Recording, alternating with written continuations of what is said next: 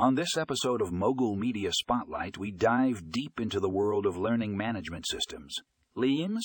If you're an educator or a business owner looking to maximize the benefits of your Leams, this article is a must.